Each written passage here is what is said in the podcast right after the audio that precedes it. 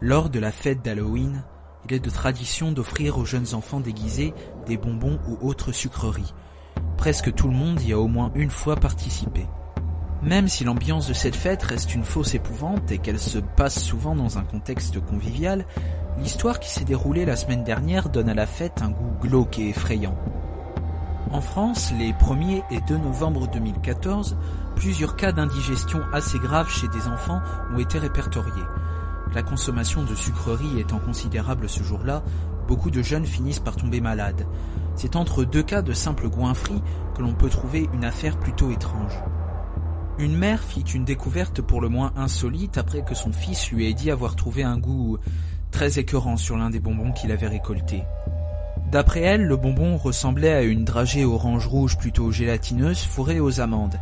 C'est en ouvrant un autre bonbon similaire que le contenu du sachet lui fit froid dans le dos. Le paquet ne refermait pas une dragée mais un petit bout de papier froissé.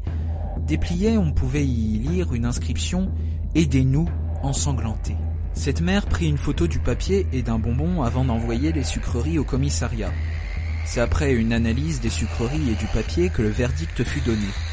Le bonbon était composé de graisse humaine, les amandes étaient des ongles découpés et du sang mélangé au sucre avait été concentré à l'intérieur de la dragée.